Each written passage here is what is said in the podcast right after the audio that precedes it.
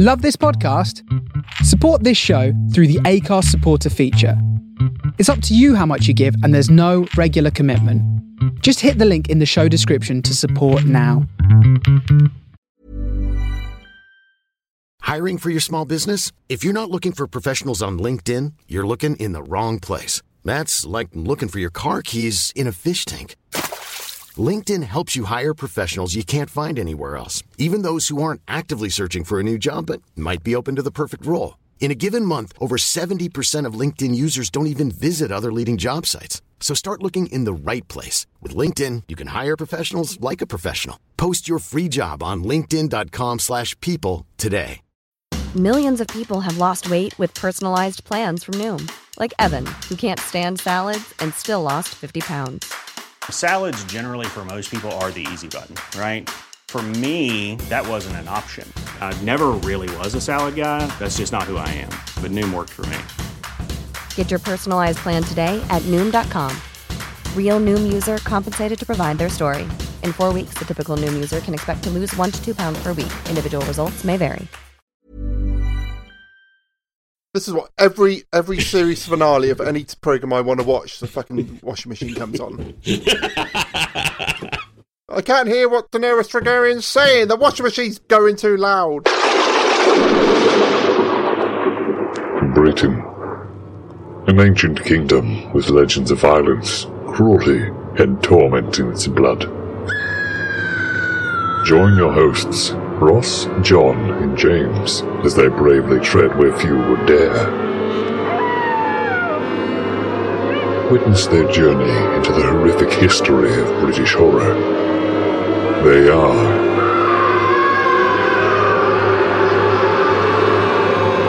the General Witchfinders.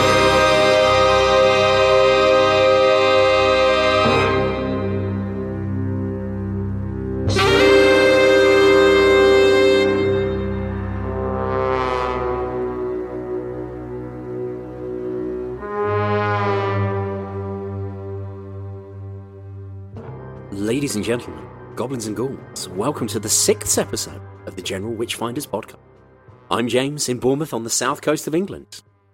I'm John Pountney, and I'm in the south of Wales, South Wales. And I'm Ross in Dorchester, Southern England. And today's episode, we are covering the satanic rites of Dracula.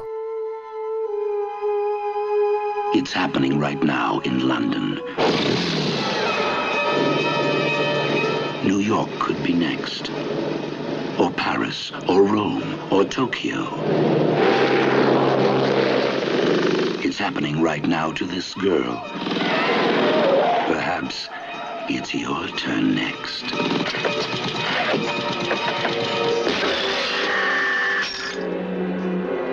We are not dealing with ordinary criminals. The real force is more sinister, more obscene than any monstrosity you can think of. Lord of corruption, master of the undead. Count Dracula.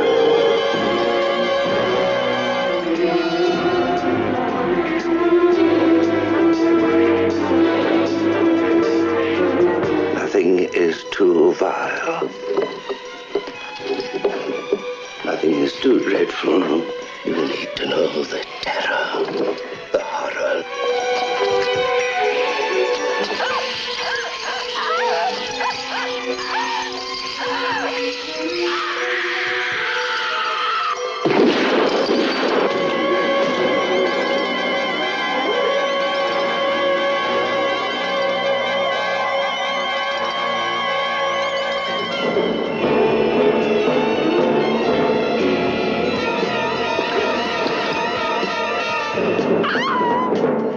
that what you want, Count Dracula? A last blaze of utter horror and violence? Ghastly annihilation of an entire planet? Is this your own death wish?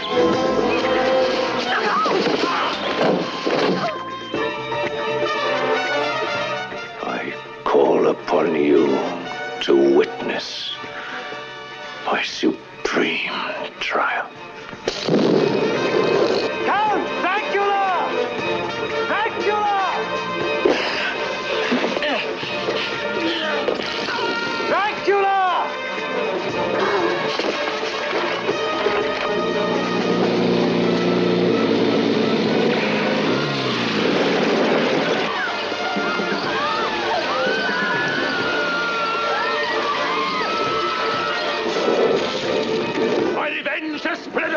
Centuries and has just begun!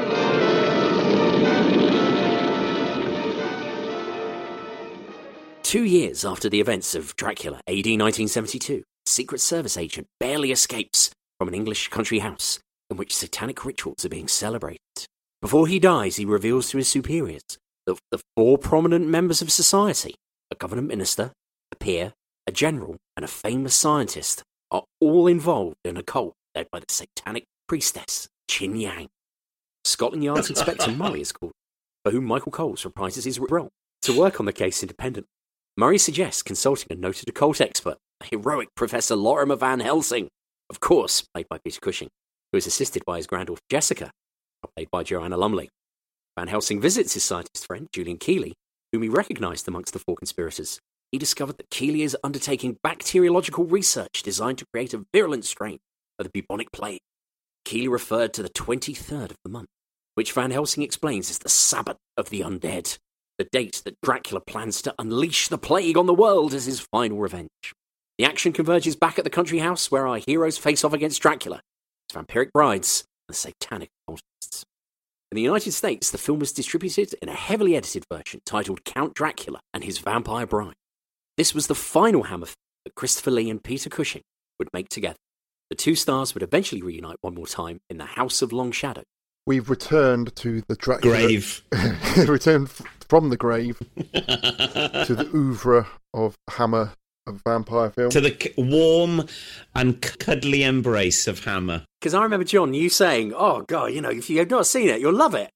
And all I say is it lived up to the billing. I Yeah. thought it was absolutely superior to Dracula AD 1972 in every way. Strongly disagree. Well, I th- Here we I go, then. think James that hmm. I on in retrospect now do potentially agree with you. Oh. Uh, if- Save for a few minor technical things, like I didn't think the music was as good, and I and Yeah. and the photography potentially wasn't quite as good, even though it was actually much better than I remembered. As a film, I think it could potentially be longer. Oh, no. Oh, yeah. Yeah. Easily. I could have sat through two hours of this, much more the spy stuff at the start, and a bit more of a build up. no. There was way more going on in this. one. Yeah, yeah, Go yeah. on, go on yeah, Ross. yeah, Why yeah. did you hate it so much? I Yeah, didn't hate it. it. Just it was just ugly compared to. It's the 70s. I know it's something, but if, if we had um, the last Ugly. Dracula film, we had the a similar journey through seventies London, Mm. but then it was like Mm-hmm. full and interesting and and kind of vibrant, but you know with like cars with exhaust fumes. At least there's people around.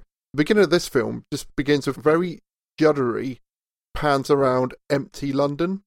That's Which I- cool. yeah, That's which I eerie. absolutely love. It's really eerie. That's eerie. with that weird silhouette of, of Dracula just growing out of the corner of the screen, which Yeah. deserves to be on a t-shirt, and it will be on a t-shirt by the time this episode comes out. Ah, I absolutely love the intro. Oh, The, the one thing that really startled me was that I lived in London for five years, and then you know you recognise certain landmarks all the time. But Hmm. then it, it showed you like the one area. and I was like, "What the bloody hell's that?" And then it, it pans to the right, and it's St Paul's, and Yeah, St Paul's yeah, has been yeah, regenerated so much since the 1970s that I don't think that block's there anymore. That they show you before kind of swinging right to St Paul's. So I enjoyed that. That was good, but. In comparison to Dracula AD 1972, which had that long kind of Victorian kind of preamble, Yeah. bang, straight into this one. straight into the empty, grey, dirty streets Yes! of London. Yeah, which are Which great. is what they were in the 70s. It's a brilliant. It's a brilliant setting. I, I, as soon as it started, I thought, God, this actually feels much more uh, realistic. Bizarrely, because it's a spy film thriller mixed with Dracula, it feels Yeah. much more realistic than the awful dialogue at the start of Dracula AD 1972, where they're like, "Hey I missed. man." What was the name of the band? The Yeah, Stone, Stone Ground. Uh, I, I didn't. that. Inv- I just invited the Stone Ground Stone mother. Ground mother. I didn't invite the group. I missed the youthful element of that. you missed Caroline Munro writhing on the floor covered in blood. blood. Well, there was another, um, I, in my opinion, foxier woman writhing We'll get around in with to- blood later on. well, well, well, all, well. all in good time. All, all Yeah. in good time. So I- I've written Yeah. down Cinzano because there was a big ad for Cinzano in Piccadilly Circus. Yeah, and that I, was famous. I realised wasn't that I've never, I've never had Cinzano, and it must have been a really big drink at the time. Yeah, and now as- you're having a pint of it while we do this podcast. Le- Leonard Rossiter. Leonard Rossiter was involved in a huge Cinzano campaign. And Caroline Munro was the uh, Navy's rum girl for most of the Oh. 70s. So uh, ton- tonight's podcast is brought to you by defunct drinks brands. and Derek Griffiths was the voice of Himtone, wasn't he? Possibly. Probably. And the voice of Dark Towers. Yes, which Of course, more on that to come. Yeah, Yeah, yeah. coming soon. So I got Dole London. All right, well, yeah, you're outvoted on that. but what I would say, the thing that immediately a- a- appealed to me on this, and the hmm. thing that, that kind of stayed, stayed with me throughout, is that there is this now very long held tradition in this country that people at the absolute top of society are up to something. Yeah, I love that part. Right. Yeah. And it was it was mentioned in the screenplay, but the original Hellfire Club from the Mm, 1700s, correct. which really did exist, yeah. and then moving on through history into the uh, you know into the 1800s, and then the start of the 20th century, the Society of the Golden Dawn Yeah. with Aleister Crowley, again, Mm. very high-ranking people involved in black magic hijinks, and then very recently, it's reared its head again. In, in this country, anyway, I'm doing this for the, and what I'm about to say is for the benefit of people who may, may be listening to this overseas. Hello out there. Um, but in this country, we had a thing following the death of Jimmy Savile, and we we found out his kind of like horrendous crimes that he perpetrated. A man came forward called Carl Beech. Yeah, I thought of all this as well, James. There you go, Joe. Who said, I've been abused by a load of VIPs, Yeah. a load of people in a very powerful position, including the um, Secretary of State for Health, Yeah. the Secretary of State Minister for Portfolio for Defence, who was Leon Brittan, and the Mm. head of MI5, Mm. which sounds eerily like the people that are involved in this. So I did Yeah. think as I was watching it, did he watch this film? but even if, even if he didn't, and it was called yeah Operation Midland, and the, the the British police spent a lot of money kind of going after these guys, saying that you're involved in some kind of satanic Mm. kind of worship cult. Of course, it all turned out to be absolute, you know, the work of a fantasist, and he's nuts and in prison now. Was this the stuff that was meant to have happened in Dolphin? Yes. Dolphin Park Flats or something like that. Yes. Is that what it's called? All yeah, Dolphin that, Court, yeah. isn't it? Yeah, yeah, yeah, yeah, Yes. yeah, yeah. Yes. featuring he said at one point one of the like he said things like oh there were three of us and we had to decide which one of us was going to be murdered Yeah, yeah, and yeah, things like yeah. that and oh uh, they were actually physically pinning poppies to our chests Yes. during resi- and all of this kind If of we had to stuff pick which three of us was going to be murdered, oh me probably I've got children. I've got a cat. There you go. uh, yeah, I, James, I thought of all that as well, actually. And I thought t- t- it's a weird to see. Also, I thought of COVID as well, and we'll find out as the story yes develops that, you know, it's to do with uh, A uh, plague. a plague. What's the word? Unleashed Yeah, per, per, perpetrated Mm. uh, against society as a way of just doing away with society. Yes. Uh, Yeah. is that what COVID is? You know? Um, no. no but, but then just one quick thing on the, the Carl Beech claims. There was a really good documentary on the BBC all hmm. about it, which basically Yeah. detailed him and how he is it's absolute fantasy world. It was absolutely down the line, serious documentary filmmaking. And then when it finished, as the credits played, the music they chose was Charles and Eddie's "Would I Lie to You?" oh You," which you know, as you're watching it, you're like, "What?" It was like some of that Chris Morris, you know, the Day Today. It was mental. yeah. Is it as good as was Jimmy Savile a wizard? A documentary on YouTube. it's it's in that league, and hopefully we'll we'll touch on that at some. point. That's one of my favourite things I've ever. Have you seen that, John? No. Oh, it's amazing. Oh, it's I good. don't watch anything It's on YouTube, bonkers. unfortunately. Let's analyse the phrase jingle jangle. It can be broken down into two words jingle, a catchy array of words in prose or verse, and jangle, which means to chatter, argue noisily, or whine. Although both share the same Germanic root, jengelin, jingle evolved to mean a catchy song in an advert. In the occult world, language is an extremely powerful tool. Since ancient times, magic words have been used by magicians to cast spells and invoke spirits. Some are well known to us now, but others have remained obscured through the ages by the secret groups who still use them to this day.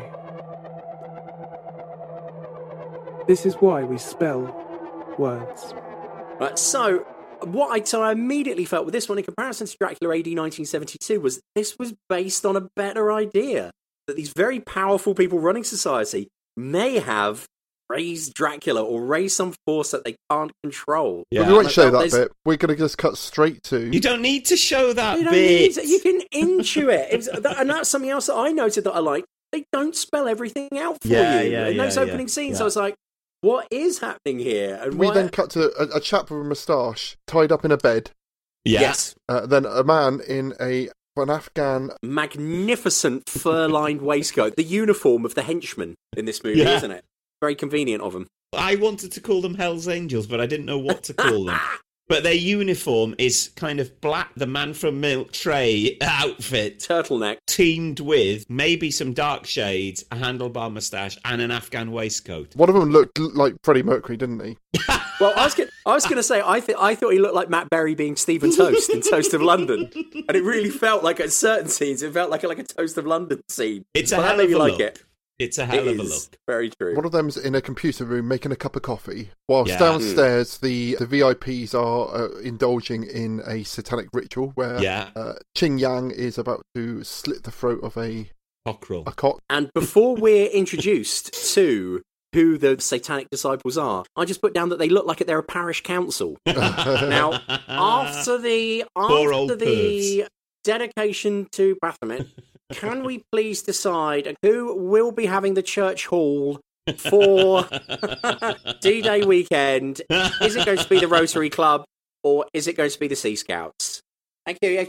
Wing Lang, if you'd like to carry on with the throat cutting. I have to say that the bunting was left up last time. It got very wet in the rain, and some of it has gone very mouldy and has had to be thrown away. So if There's you stro- can... s- a lot, a lot of that going on. Yeah, there's never any sexy Satanists, is there? no, it's always old pervs. Licking their lips. No. Uh, Nothing. There's nothing worse than looking at a load of old men uh, leering in in a in a cowled cape. Uh, I won't wear mine next week. While the ceremony is going on, the guy who's been tied to the bed makes good his escape. Yes. Cinema, throughout my lifetime, has made me believe that I could get out of having my hands tied. Just wiggle around a Anything bit. up to. That's all, you know, for a Yeah. pre- prolonged period of time. Just go like this for a while. and Yeah. just sort of rub them together. Or and grab a, a- any sharp object and just rub it a little Just bit. rub it together and bang, you're out. Yeah, it's the same way that you can get a necklace off anyone just by giving it a little yank and it will come off their neck. What does that happen in Cleves? Every film, so people always have their necklaces pulled off their neck, don't they? Not, not every film. Every film. Every film. Remember, Citizen Kane. remember that scene in uh, Raiders of the Fellini's Lost eight and a Ark? I half. bet it happens, but it does happen in Raiders of the Lost Ark. Actually, I might look. I'm going to look that up. Does it? Probably. Someone has a, someone has a necklace removed from their neck, don't they?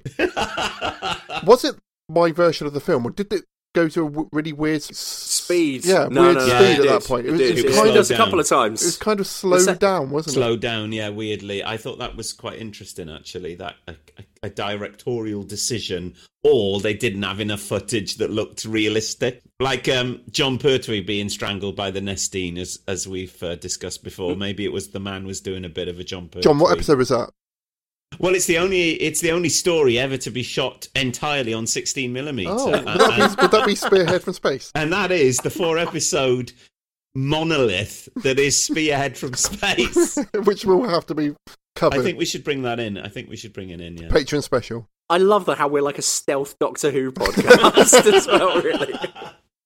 There's a great contrast between the magic that is supposed to supposedly happening, Mm. and then like the mundane of what the the gangster and the kind of dingy Yeah, that, that was Yes. quite nice. Yeah, the shitty bit of this country house. So you see the posh bit of the country house where they're all lording it up with the naked girl Mm. and the cockerel.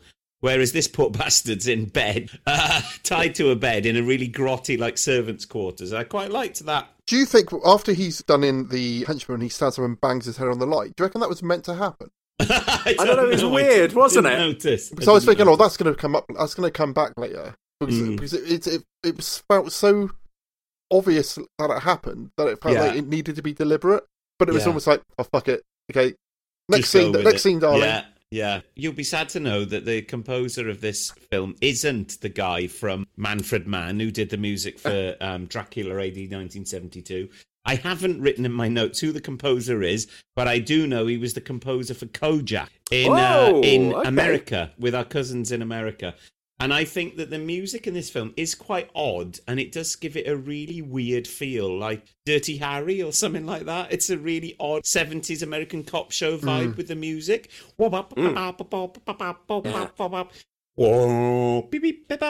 Rather than. I did miss the music from, but um, there was a, there was a couple of bits where they played some uh, like a little bit of a theme from the last Dracula film. But is, is that Mm. the Dracula theme, John? Mm-hmm. He manages to kill the guy, Yeah. or not the guy out, but he breaks a, a very very big and obvious beam of light across a doorway, which sets off an alarm. State of the art security. Yeah. all the way yeah. through the film. Or, or ha- ahead of its time, I'd say, James. Yeah, absolutely. But straight agree. away, all the VIPs suddenly start rub, trying to rub the blood, blood. inverted crosses off their heads. As if like, it wasn't me, it wasn't me. And then he runs out of the house that looks a bit like the house, but I don't think it is the house that's in From Russia with Love that we've seen. I think it's the same house which is in every film in the I'd love to. I'd love to find out where it is. I'd love to know where this house is, yeah. Because at one point later on in the film, you can see there's a town in the distance. Yes. It's like a rather, towards the end, I was like, "Where is that?" It's a Where- rather nice looking. I'm sure people know, and I'm sure people that know more than us know, and I'm, maybe they'll even tell us. But um, he, he runs out. yeah. He, he finds his way past the gate, I think. No, I can't he, he can't exactly get out what the happens. he can't get out the gate because the, the guy on the motorbike comes on the along. motorbike. Oh, that's what happened. So he Crashes shot the into on the mo- gate. Yeah, brilliant stunt. I thought there was Yeah. some great Was that stunts Havoc, in John? this. I don't know if it was Havoc. Actually, maybe it was. Um, Derek Ware, rest in peace. He's chased by the hoodlums on the motorbikes. Uh, one is shot by a man in a Rover P5B with a uh, You, John, would know what the car was. with a silencer. Yeah. He crashes through the gate. It's a really good uh, It's a stunt. good stunt. I've written And then- down cool stunt. I'm enjoying this. Yeah. Then the next guy comes out and he's shot in the face through through his helmet. So he obviously had like a blood visor, yeah. capsule in his mouth or something. At no point did anyone in the car get out the car to help the chap. they actually start driving away before he Mm. gets in the car. That's what I liked. Well, in a bit, I noticed they're, they're very light on help in what I can only describe as like some subsection of MI5. Yeah, yeah, yeah, 'Cause yeah. They're, they're basically just getting the information out of him. No one's giving him any, any medical help at No. all. Even None. the doctor. and then he's just who- like, yeah, exactly. He's like, oh, he's dead. yeah, yeah. That guy who was uncomfortable previously, he's just died. dead. he's not suffering anymore. Why? He's dead. dead. So that's when they're back at their 70s base. It looks like something out of Yes. a waiting room from um, 2001. Yeah, But that's also lov- cool It's a great because I thought that it, it's that whole the prisoner and the Avengers vibe Yeah. of, of like 1960s, 1970s dreamt British espionage, Mm. which is Yeah, you know yeah, yeah. Bond esque. That whole once again this this whole kind of the ongoing theme or motif sometimes in British life. A, a know, people involved you know, at the very top level of society are up to no good, and also there's kind of groups and wings and parts of British intelligence that have got cool underground bases that we don't Yeah. know about. And, and And, then, you know, that's that, that's that's coming across. And then the line that I wrote down was while they're while they're interviewing this poor guy, while no not offering him any medical assistance whatsoever, he says they take strength from their own blasphemy. Yeah. And I thought I do that. I do that on a daily basis. Yeah. I don't really think that you need to get get MI5 on me for that. I take some strength from my own blasphemy. Yes. right. Like, I think he Etc. describes them as um, filthy, obscene rites. That- yes, Wow. indeed. Indeed. Yeah. satanic rites, even. Um, so it's writ- it's written by Don Houghton, who is the same man that wrote the previous uh, Dracula AD 1972. But I think this is much Wow. more within his kind of remit as Yeah. a kind of thriller writer. What Doctor Who Um, did yeah. he write, John?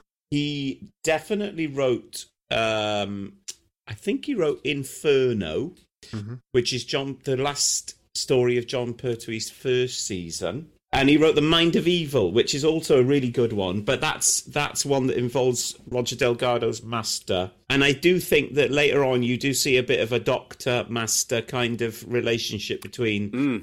Dracula and Lorimer Van Lorimer. Helsing. He wrote a lot of stuff, but I think that he wrote some professionals.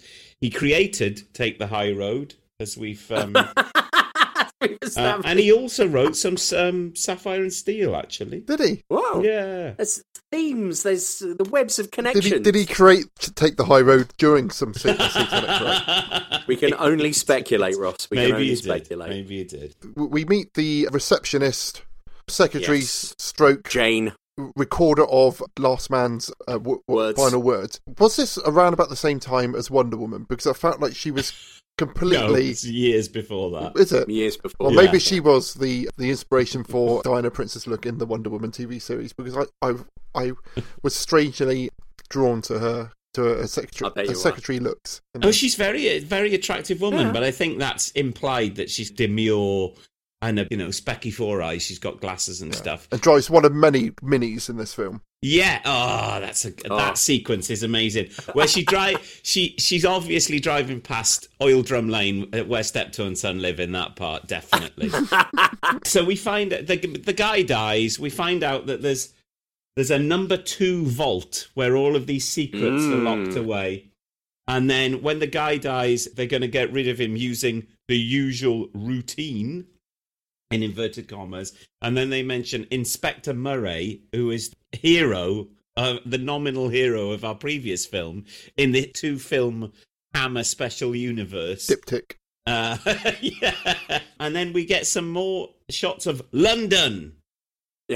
Uh, for no reason. I don't know why they're dropped in at that point because they don't happen again throughout the film. John, is it a, is it a wide angle lens? really super wide angle. There's yeah, a great yeah, shot yeah. later on where Van Helsing walks from one side of the screen to the other because it's such a wide angle lens. It's almost like he comes towards it and Yeah, sort of backs away again. Yes. Um, That is I, what my favourite part of the film. I think at that point, these lenses wouldn't have been around for very long, and they would have been really incredibly expensive to and exciting hire. to use. So that's probably why they only used them for like one morning in London, and then they pissed half of the uh, budget up the wall on just hiring one lens from Panavision or whoever it is. So then, almost straight away, we're into this sequence where we've got Freddie Jones sweating and being weird in this weird ceremony, and then it, it cuts backwards and forwards between They're sort of briefing Murray. I was just watching it for the second time when I was having my dinner just now. It's about, I would say, 30 minutes into the film, and they're just re- recycling the same satanic rite as what we saw at the beginning. It's like, It does- it we're gonna It's a on a different woman. It's It's a a- different woman, No, Ross. it's not. No, it's the same. It is a it's different- It's the same blonde woman. Is it? Yeah. This part was William Franklyn, who I think is the is the main masculine hero in this until he gets Yes. killed an Oh, hour in. Is, it, pointlessly. is he the guy who's got, for some reason, got his shirt unbuttoned to his navel? That's I like I'm that. That, that showed that he'd been working hard, yeah. His way of showing he's working hard is he's unbuttoning his shirt to his navel and Like me at the end of a parents' evening. "You've been up for twelve hours. Why don't you go home, Jeannie or Jane or whatever your fucking Jane, name Jane, is?" yeah. Uh, I love that scene because it's so masculine and and British seventies. It's ridiculous. Yes. It's like, look at me, I've got my. But he would have been better played by the guy at the stone tape, though, wouldn't he? A Everyone would have been better.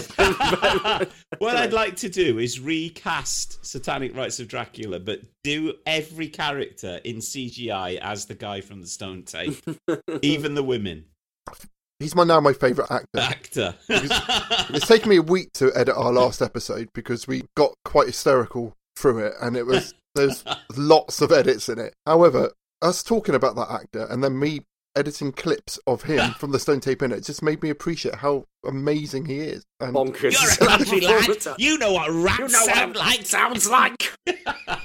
anyway, I want, I want Wagner on a on a ball bearing. Sorry, to keep harking back to previous episodes. we got a mythology now. So the man, the spy man, who I don't think we ever learn his name, had a very nice prop watch Ooh, that yes. had a microfilm Bond camera inside. S. Yeah, which he, he opens up and surely exposes the film. Yeah, I thought that. So unless it's videotape, he actually just opened it and, and ruined it. But um, it. so he's managed to get photos of the four four horsemen of Five. the apocalypse, and then the fifth, the fifth Beatle. Not in this case, George Martin or Yoko Ono. It's it's just a blank picture. So they're like, oh well, he's cocked this up. You know, there's no one there. But what what do we know about horror lore? that says what creatures don't appear in Yeah. mirrors or photographs. I, I really like that, and once again, our recurring theme that old the old photos and photos can look spooky. Yeah. I really like. They were like, well, what's the deal with this one? Yeah. And then we're going, oh, well, who is this? And I did think, obviously, they've got to market it as a Dracula, but I did think the fifth guest is a Yes. better title for this film. Oh, that is a good. Yeah, that's a great title. What I like about this part is that it's the big. I'm going to use the word dichotomy here, which is a big word. So you you have this. kind- Diphylactic. I thought you said prophylactic. No. So you've got this contrast between the spy world and the and the spy genre, Hmm. which is a genre that you believe in because it's spies and it's James Bond and it's the series of Michael Caine in where I've forgotten his name, The Ipcress File Yeah. and all those. Yeah. But you've kind of got that clashing into Dracula and folk horror and all that horror lore, which is a very different thing. And that's why I like the way it rubs against it. And then you go straight into a bit where Jeannie, J- Jane, Jean, Jeannie, Janie, Jane, has left work. Jean, Jean, Genie, the Jean Genie has left work in a in a uh, Mark One Mini because it's got sliding windows rather than roll down windows. and um, wind down, not roll down. You wouldn't roll a window down. She just then is chased by some hoodlums, isn't she? So the hood- Yes. the hoodlums obviously know where the secret base of of MI8 Might- is or whatever they're Right, yeah. called. And and they kidnap her. But that sequence is great. They have to smash the windscreen with a massive tire iron.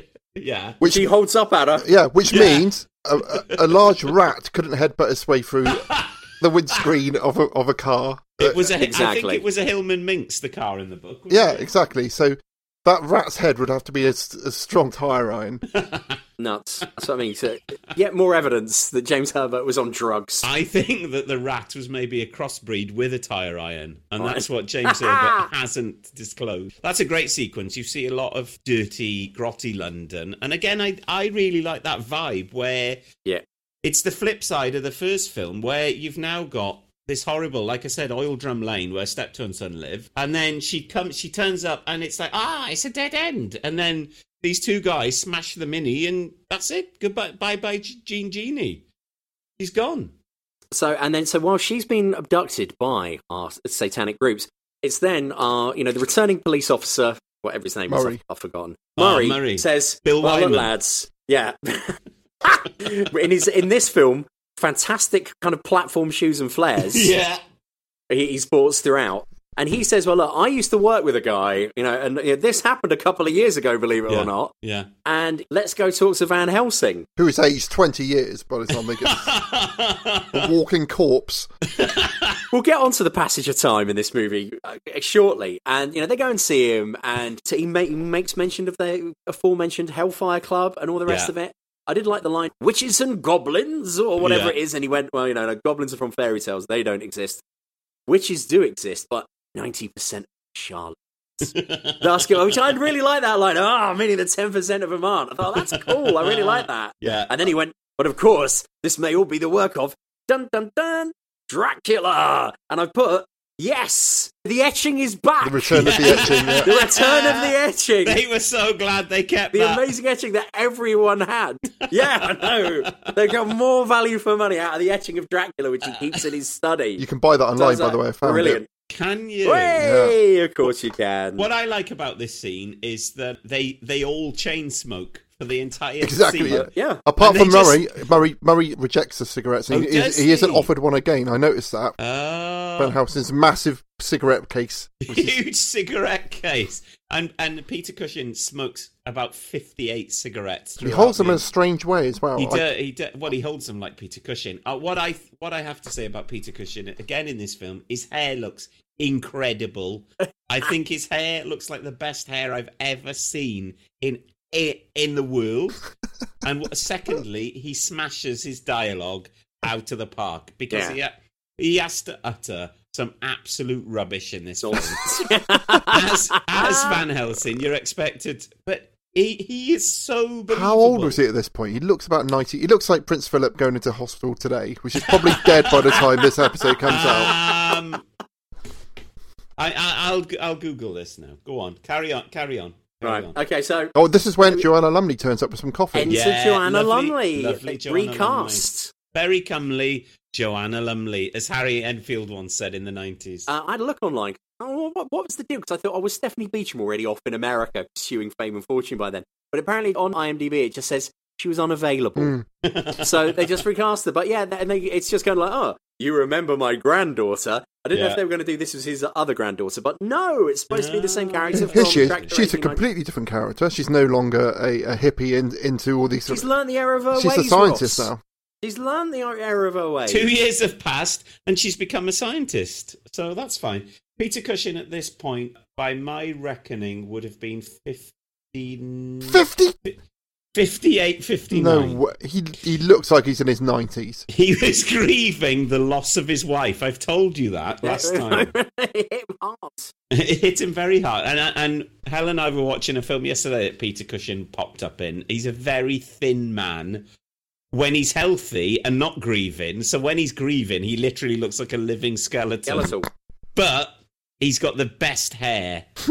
his hair is so perfectly coiffed that I just I, I can't believe that it's not a wig. Thing of beauty. It's, it's beautiful. It's beautiful. It should be in the Versailles. I thought it was very interesting that they'd obviously tweaked Jessica for this film to make her fit Yeah. in more with. Yeah, to have no character whatsoever. She she was an um, assistant for all intents and purposes. And she's a bit more like Jo Grant to Pertwee's Doctor, isn't she? Where she just bumbles into things in a silly way. So you're told that she's intelligent, but then all she does is sneak in, sneak around behind people's Or, backs or serve drinks. and serve drink or serve soup. in Oh yeah, oh, weird- oh, yeah. Oh, can we can we come can we come to the soup More on that. later? we'll get onto the I've soup. written down what the hell is this? she lets it be known that that Van Helsing knows one of the guys, uh, one of the four guys, and when you Yeah. when you watch it the second time, you realise he was like, "Oh fuck, stop talking, stop talking." You let Yeah, yeah, yeah, yeah. because yeah, yeah. he's hiding the fact that he he's friends with one of the guys because he wants to go and uh, investigate himself Yeah. before he he That's right. he um tells the the coppers on on him. He Yeah. knows what's up. and that's Freddie as Julian, Doctor Julian. The, the most famous scientist in the world, but anyone who takes a glimpse of him, go, He's won I the know, Nobel Yeah, I know him. Yeah, but I I know every Nobel Prize winner by sight, don't you, James? She's a scientist, Cleves. We, we were told they were at university at the same time. yeah, but even the police, but the policeman recognise him uh, by sight as well. Yeah. Well, that's when we didn't have a, a, a media that was content. run by Murdoch and was just all articles about Kerry Katona and the Kardashians. Back in the '60s, when the when the Times was edited like by people like Harold Evans, we had proper news stories. Ross. Okay. that was the week that was was on. That was exactly James. David Frost would let you know who these people were. We cut to Fabulous Winter Light and the Albert Hall. oh yes, It's lovely winter light in this film. They must have shot it in like November, December. yeah, at two at like Yeah. four in the morning because again, Yeah, no one's it- around. It looks, but that's the point, Cleves. That's it's good, really Ross. good. It's the atmos of Oh, I it. didn't Yeah. like it, but it I was didn't nice and like fo- it. it's nice and foggy. You're nice and foggy.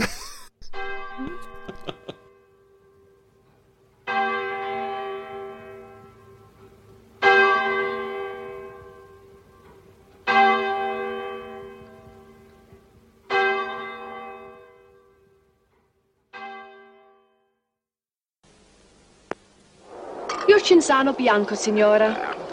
Thank you. Ah, yes, gracias. Ah, due? No, no, no, no, no, mine was a Cinzano as well. Ah, now that's better. Uh, oh, can't you just smell those Italian wines? Suffused with herbs and spices from four continents. Why, being boring. Oh, sorry. sorry. All right. Um, Getting your head down, sweetie. Jolly good idea. From the House of Cinzano, Cinzano Bianco.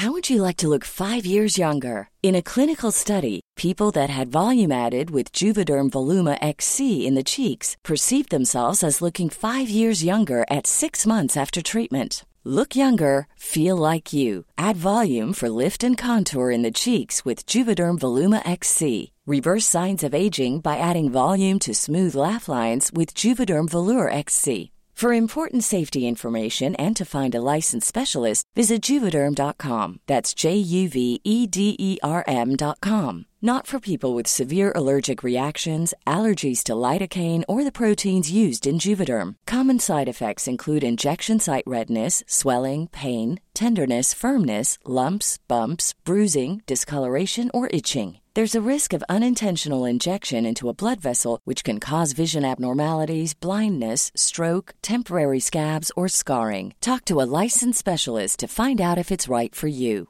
Ready to pop the question? The jewelers at BlueNile.com have got sparkle down to a science with beautiful lab grown diamonds worthy of your most brilliant moments. Their lab grown diamonds are independently graded and guaranteed identical to natural diamonds, and they're ready to ship to your door. Go to BlueNile.com and use promo code LISTEN to get $50 off your purchase of $500 or more. That's code LISTEN at BlueNile.com for $50 off. BlueNile.com code LISTEN. Millions of people have lost weight with personalized plans from Noom, like Evan, who can't stand salads and still lost 50 pounds. Salads, generally, for most people, are the easy button, right? For me, that wasn't an option. I never really was a salad guy. That's just not who I am. But Noom worked for me. Get your personalized plan today at Noom.com. Real Noom user compensated to provide their story. In four weeks, the typical Noom user can expect to lose one to two pounds per week. Individual results may vary. Nice. Yeah. What you're hearing are the sounds of people everywhere putting on Bombas socks, underwear, and t-shirts made from absurdly soft materials that feel like plush clouds. Yeah, that plush. And the best part? For every item you purchase, Bombas donates another to someone facing homelessness. Bombas. Big comfort for everyone. Go to bombas.com slash ACAST and use code ACAST for 20% off your first purchase. That's bombas.com slash ACAST. Code ACAST.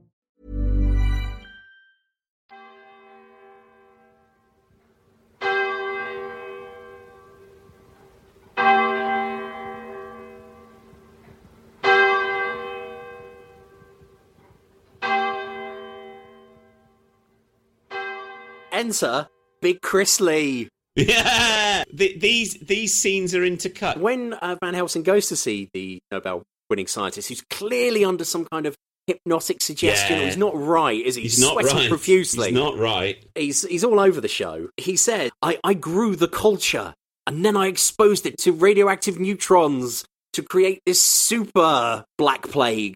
And I thought, well, that's getting closer, Hammer. Well done Yeah, in terms yeah, of science. Following their they're all over the show version on uh, Frankenstein, where Yeah. remember they put forward the idea that if you just give someone a genius's a genius sculptor's hands, Yeah. they then will become genius sculptors themselves. He goes in, he knocks over a. Uh, this is a guy who we, we he knows going in works in deadly diseases. Mm. Yeah. He knocks over a petri dish and starts touching it with his bare hands. I'll be like, Yes. I'll be out of that room like a fucking shot. Uh, if, More. Oh wow! Uh, what about the end? yeah, yeah, yeah, yeah. And what then, we now know about is that they'd all be dead. But also, he, he- he's doing all this work in his flat. yeah, yeah, but Yeah. but he's telling them, "Oh, lamp. this is a lovely, Uh, uh, place you have here. yeah, you know, this, this is no um, oh, what's the name of the laboratory in the stone tape? Ryan Electrics. But he's he's very sweaty, and he's got lots of hair growing on the top of his nose, which keeps getting backlit, which has really really put me off. But the whole time I was thinking, I know that I know that actor from somewhere. oh I my know that. god, he's been around for years, But Cleves. he was the teacher in Adrian Mole. He Oh, was was he? he was Oh, okay, Popeye right. Scro- Scrotum or Scrotum or whatever his name was. Yeah. yeah. Okay. So that's how I, I had to go. I had to go away and look that up. Freddie Jones. And then in comes Mm. Freddie Mercury. Uh, aka Steven Toast. You know, one one of the heavies Yeah. of the Satanists, and he shoots Van Helsing. And for a minute, I thought, whoa, okay, From you know, about how far away? Three meters. From foot. Yeah, not far away. So uh, it's not the very bullet far. bounces off his head. Yeah. It grazes him, doesn't it? He, he just gets out of his way in time, and then we see that he passes out. Yeah. And what I've written down is, why do they leave him alive? Exactly. Yeah. So he obviously shot him to shot him to kill. Kill All him. you, all you can say is that, that they're under orders to frighten him, not to kill him at So this why did he f- aim the gun at his face and, his and fire? Because Dracula wants him alive, Cleves. That's obvious. Right. Dracula's controlling all of this with the power of his mind from the top of his skyscraper. Don't spoil the the uh, enormous, exciting reveal. It is a great reveal, though. It is. It is. When- when Van Helsing regains consciousness, we see that the scientist has taken his own life But how they show it is really weird. First of all, you get like a crash zoom on his brown loafers. Yes. Hey, like, oh, the horror! Footwear! It Ah! Casual shoes! That's what you want me to zoom in on, was it, Gav? Oh, fuck it, yeah, come on, let's go. There you go, go on. And then zoom in again on his face. Which Ross just did a really great impression. I shared the uh, screenshot of the guys earlier, but it's, It's like brilliant. in our ongoing uh, recurring theme on this podcast of horror shots of people kind of going their tongue out, looking, looking Carking either it. dead or strangled. So intercut with this part is this poor secretary Jean Jeannie's in bed in the same bed that the prisoner was in, so it's not looking good for her. Lots of banging. There's a lot of banging, the, the windows banging, the doors banging, and then someone lets off a smoke bomb underneath her door. but then in come then in comes Christopher Lee as, as Count Dracula. Enter Big Chris Lee, yeah. Does qu- quite a, a good smoochy kind of um, yeah, it's quite erotic. Hypnotism. it's quite erotic. Yeah, I, I like that, yeah. It's literally the least erotic thing I've ever seen. I- looking Oh, looking at a bowl of cornflakes is more erotic than this. Wow, I'm easily Um, triggered. And then in the meantime, we've got Freddie Jones going, evil rules. Uh, what else does he say? Slap. Oh, there's a great bit where Peter Cushing slaps him twice in the face. Yes, the effete Um, slap of Van Helsing. yeah. Dracula comes in, Yeah. hypnotizes her. She's all like lots Yeah. of wide eyed and yeah, yeah, give it to me, give it to me. And then bites her neck, crunch. Ah! But a very Yeah. orgasmic arg. And, crow um, flies out by the sound exactly. of it. you, you love my cr- crow voice. But I gotta say, Yeah. love the outfit Christopher Lee was wearing in this one. I love that that, was he got that little um, tie pin in his. Um, yeah, it's got thing. he's got like a three button suit on, hasn't Oh, he? He yeah. looks quite kind of um, Again, this is the costume from, Carnaby Street. from this episode. This is the costume I'm going to wear um, when we have the um the, the General Witchfinders convention Live. Yeah, on, on the on the Friday night. yeah. Where can where can we do that? That's it's got Chapter, to be in, chapter. in- no, no, no. It's got to be in a ah. better theatre. I think National Film Theatre or somewhere like that. South Bank. Whitby. Whitby. Get the goths in. Yeah. and there's a, there's a great shot.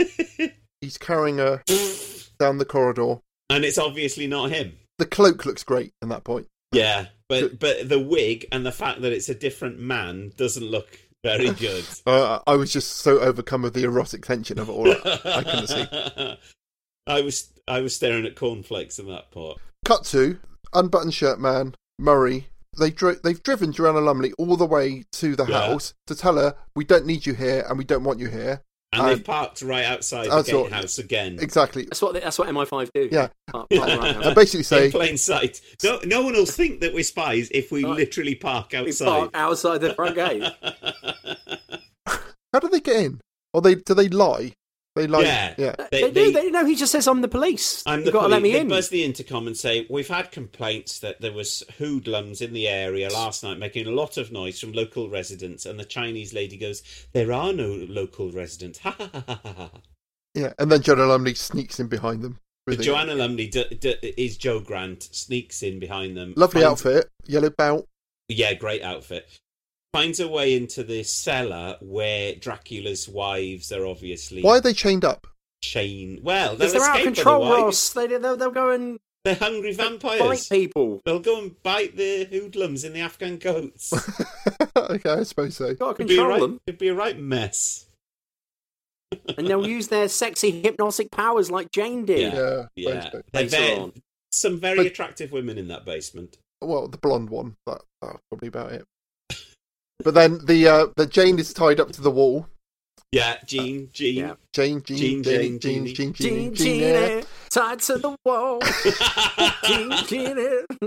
Uh, Joanna Lumley comes goes to sort of let her out, and then I, I was very interested in Joanna Lumley's eyebrows at that point. Oh, yeah, they're odd in this Oh, yeah. Very aren't strange. they? Yeah. But then Jean Genie starts hypnotizing her, and then goes Yeah. for the bite. But Yeah. the vampires in these films are completely shit. They Yeah. can't bite anyone. They're not very strong. Uh, easily defeated. All you need to do is just sort of go ah ah, and like stand Run still from left to right. Yeah, and uh, Yeah. then there's a, they then- are chained up at this point. but then it- there's a big then there's a slap reach is limited. and then there's a slap fight. They're all slapping Yeah, her. it- yeah, yeah, and she, one of them grabs her boobs. Yes, yeah, Yeah, that was odd, wasn't it? I did think that was odd. Whether she goes to grope her. Um, Yeah.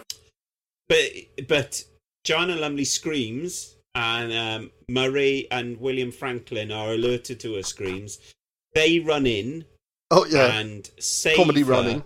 They run down some steps. They get go through two doors, and then they save her. But in in the process, I think isn't Jean Genie is impaled? Then isn't she on? Uh... Yes, because first of all, she's like, "Help me, help me." She reverts Yeah. back to normal. Yeah. and he quite rightfully thinking, She's a "Good." se- vampire. No, first of all, he, he he thinks, "Well, look, good secretaries are hard to come by these days." so I, I best releaser. Yeah. Yeah, he tries. He to tries to find out, smash up "Ah!" a wine rack, and that doesn't work. And then he he, he smashes up a coffin, and then Yeah. uses that as a, a stake. Is it? I, I don't know if you're thinking of it. Oh yeah. No, you no, are and you thinking see a nipple right at that point. Yeah, you, Yeah. Yes, you do. It's, see it's a nipple, nipple Ross. heavy film. A nipple heavy. Yeah, There's a there- lot. There's, something happened in the two years between. M- Men and women. There, there was Yeah. lots more nipples in this film. Yeah, There's no nudity at all in uh, Dracula AD 1972. No. I don't think it's there. No, no. And I would say sexier because of it. Well, Controversial. on that bombshell. oh no, yeah. I think stop the podcast here. Drop the mic, please. All afternoon I've been watching that. I've been watching that sequence over and over again. Oh no, no, no! Dracula AD 1972 was sexier. He says on mine, trying to look cool. How the hell do you fight a vampire? Cloves of garlic. There are many ways. The symbols of good are used to combat the forces of evil. The crucifix, the Word of God, is written in the Holy Bible. Clear, running water symbolizing purity. And it lives in mortal dread of silver. Anything else? The hawthorn tree, which provided Christ with his crown of thorns, the light of day. And a wooden stake driven through the heart. What about the 23rd, the date that Keeley yes, mentioned? indeed, the 23rd of this month. That, I fear, is the worst of all. It is the Sabbath for the undead. What significance has that? There are satanic circles which govern our fate and the fate of this earth, perhaps even the universe. Now, throughout history, there are certain times, certain dates which are marked by awesome catastrophes. Each event is carefully plotted, and a definite pattern emerges. Every disaster this world has ever suffered coincides with the point wherein these circles meet and cross. In this century alone, they heralded the outbreak of two devastating world wars. And another disaster is imminent? Could be. The 23rd, that's the day after tomorrow. Now, this must happen tomorrow at midnight. Well, that's even sooner. At that hour, the devil holds a balance of power. He marshals his disciples, the living and the dead. In satanic covens, it is a celebration of supreme blasphemy, the Sabbath for the undead. Then cut to dramatic soup eating. So Yes. well, is it? Is it soup? soup. Yes. Is it? Because one bowl was red. Very thin. Yeah, blood. Yeah. Blood. Minestrone, is that a thin soup? I sub perhaps. While while they're having a, a debriefing at um, Van Helsing's flat, he's got Post a, escape. he's got a big silver soup dish, which soup soup tureen. tureen. That's the word I'm looking It's for. a, A it's a tureen, large a tureen of soup, which he's he's serving up to everyone to have to have this weird red. And it's like, what? What? What? How did this? Ha- what happened? And it's out This of is- um, it's out of little things S- that look silver like bowl. cups, but Yeah. with two handles. Yeah, which they're slurping out of. And I don't think they're silver Cleves. I think they're they're china, aren't they? They're Oh. like Yeah. white china. Oh. But I thought that's very in keeping Oh. with that whole kind of 1970s medical advice thing of if you've been involved in some dreadful, dreadful kind of trauma, or just, or just give them a cu- just have a cup of tea. Yeah. Oh, go on, have a cup of tea Some and a sit down. You know, Have some soup and lots of cigarettes. that's probably what they did to the spy at the start. Just give him some fags and a cup of tea. You'll be No all right, he old died. yeah, he's just smoked ten fags and died of emphysema. um, yes, that that's a great scene because again, Cushing smashes his dialogue, Through mouthfuls of soup. and they have soup. I would I would say thi- Terrific This soup. was the the apart from the madness of the soup.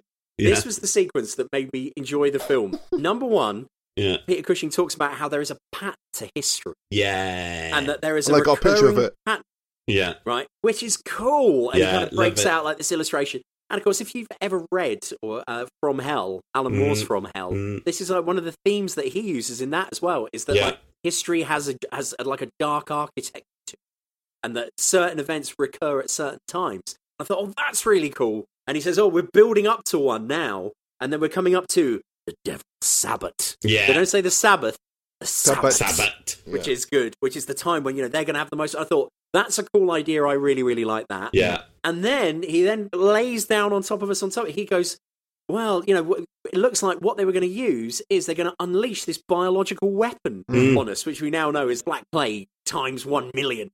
And and what Peter Cushing then he says, oh, but you know, if they unleash that, that will kill everyone on Earth, and Dracula won't have anyone to feed off of.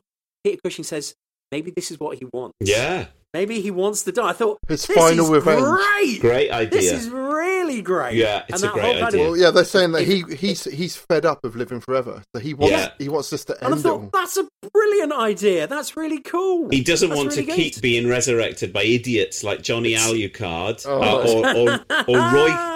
The blood of Roy Kinnear, I think, at some point gets Boy. splashed on him, which must be pretty tiresome. It's got the thing of where the Colonel, who is played by an actor who is in every British film ever, but As a I- colonel. as a Colonel, um, and probably advertised like tunes or Yeah, something. but at what in point day. did they say we don't need colonels in films anymore? And that, that poor man. I think they should bring them back. I, li- I, I like having a colonel as an authority figure. I suppose uh, well, as as national service waned, uh, we Yeah. didn't need so many military people in our films anymore. My my department has been closed. My people are being arrested, and you're telling me it's vampires. Kind of hammers it home that it's like a real world thing. And then the top scientist Joanna Lumley turns up with some coffee. Coffee Even though more she's just been through a massively traumatic event. I'm fine now. oh, Thank I'm, you. I'm all right. I've, sh- I've shrugged it off.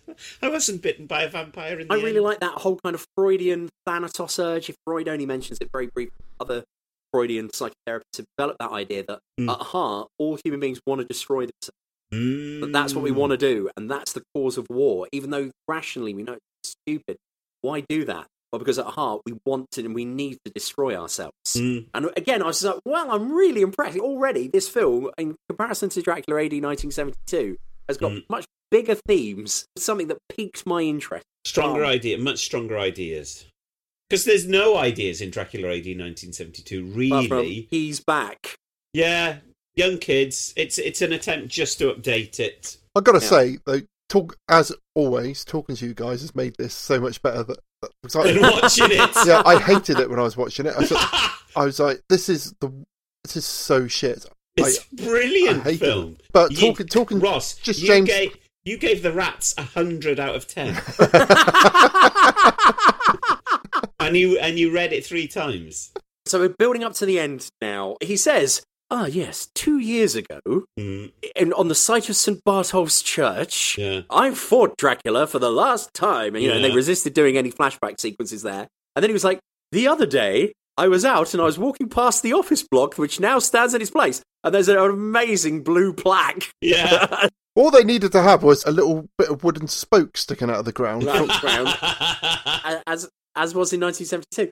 But then I thought about it. He then says that, that what's the name of the industry again, Ross? CD Denham. DD Denham. DD Denham, right? It's massive. It's Yeah, huge. it's a huge It's- building. And you're like, wait a minute. So he's been seen off again in 1972, Yeah. resurrected, and built this multinational corporation in under In two 18 years. months. Yeah. And I just put, get Dracula on The Apprentice.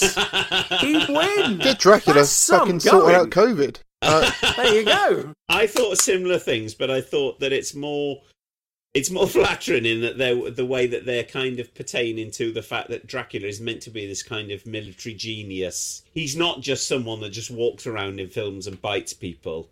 Because this is what Christopher Lee always had the problem with that they never Yes. invested any character into the character, and all he had to do, I think, one of the films he has no dialogue at all. he I does think- talk too much in this film. I, I find. think Dracula Prince No, of I Darkness. like that he had yeah, dialogue. I, like I like him. Well, even the silly accent. Yeah, that's It's amazing. all right. Yeah. So oh, come on. You, you can't play the silly accent card, Ross, when you really love Bram Stoker's Oh, that's Dracula. the best. That's- There you go. Uh, that is where, where the you best. I love it. where, where you've got. Oh, Okay, go on, carry on. Got carry on. It's just excited again Winona. Ryder. That is all of it. Yeah. It's just all of it. um, so William Franklyn, the Colonel, Inspector Murray, and Joanna Lumley go off in their Rover P5B to stake out the mansion for seemingly no reason. They stand there with binoculars, Murray and Joanna Lumley. While this is happening, there's a really good twist where Franklyn walks back to the car and finds that the Colonel has been shot, which I had forgotten happened. And I think that's a really good reveal that. We see him get shot, don't we? Oh, no, no, the Colonel is dead in Colonel's the car. dead already, and then we the see Colonel Frank- is dead in the car, and then we see William Franklyn get shot about 10 times Yes. with really Yeah. good blood effect, which at that point had only just been invented. I think they were invented for The Godfather, which was the year Wow. before. Oh, So that's when you see when you see the Godfather shot at the end of the Godfather. I think that's the first time that you see those effects where blood is bursting out of people. Um, so that's actually quite a kind of cutting edge effect for the, for this film at that point. Intercut with that, there's a lot of intercutting with this film where you see one set of action happening while another thing is happening as well. So which while- is really Yeah. annoying for podcasting purposes. you see Lorimer Van Helsing doing his vampire hunting preparation by melting a silver crucifix and, and casting it into a bullet Yeah. in a pair of Yeah. very fancy bullet pliers. Yeah, which he has a bit of trouble bashing But off. they, they, they're very pleased with this with, it, with that scene, aren't they? There's a lot of And then of he's holding the little, very small bullet. Mm. And it's a it's a lot of preparation for something which is, has no payoff at all later on. So then we've got the next scene where he goes to confront DD Denham in his J.G. Ballardian skyscraper. Which I loved. Which That is, was it's a bit that- great shot I looking agree, up at John, it, isn't it? Yeah, yeah, Hundred percent. yeah, yeah. I got a total Ballard vibes off of it. Well, really kind of seventies London. Yeah. and I and I love like you can say, oh well, they didn't have any extras in it; they couldn't afford them. I love the fact that there was like nobody there, Yes. like this And- stripped away, empty building. Brilliant. I like that. Apparently, it was a famous tower block in London. It was the tallest tower block in London. It's, it's Centrepoint. yeah, and apparently it famously empty for a long period of time for some Oh, reason. right, okay. Because Dracula lived in it. they turned them very recently into expensive flats, which they then couldn't sell because they're too expensive. oh, Jesus Christ. So empty again. The curse of Dracula. And I think that scene is a very good. It, it's like the modern equivalent of Dracula's castle, isn't it? He's up there. Yeah. But no, it's not. It's D.D. Denham. It's some, someone completely different to Dracula. So then he goes in and he talks to the Klove kind of character or, or Igor kind of character, who is just the security guard. Night Yes. security guard, which I really like that kind of idea as well. He's like, oh, he doesn't see no one. He doesn't see no one. And he's the kind of yokel character, isn't he? But and then then the CCTV.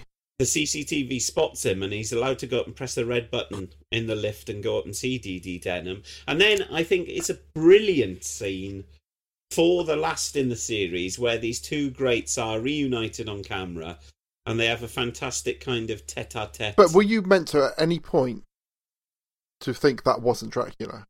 Well, no, because you can see No. him. Oh, you can see him. So, so what, why why go for the whole pretense of him doing a weird accent, a pretend accent?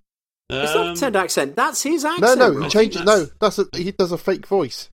He does a fake voice when he's have, when he's pretending to be someone else, and then he changes his voice after that point. Oh, I missed that. that James was is totally pulling faces. Well, I think he's just doing his original Hungarian voice as Hungarian, Count yeah. Dracula, isn't he? Okay, I disagree. Okay, I don't agree. Professor Van Helsing, Mr. Denham, I have been expecting you.